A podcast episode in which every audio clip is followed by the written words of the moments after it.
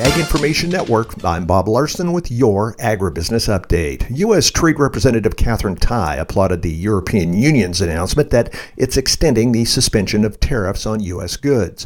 Tai says for the past two years, the U.S. and EU have engaged in critically important negotiations. She says she's glad the EU has announced that it is taking steps to join us in extending the time for these negotiations.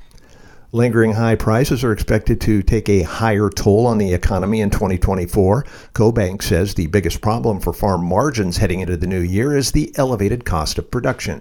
While fertilizer prices have fallen, other production costs remain high. But ag commodities will benefit from more upside price risk than down. Profitability for the livestock sector should modestly improve as lower feed costs and domestic demand offset weak global exports.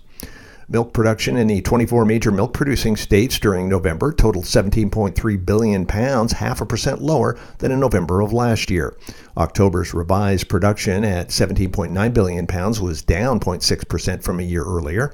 The October revision represented a decrease of 37 million pounds or 0.2% from last month's preliminary production estimate. Production per cow in the 24 major states average for November was 3 pounds below November of 22. From the Ag Information Network, I'm Bob Larson with today's Agribusiness Update.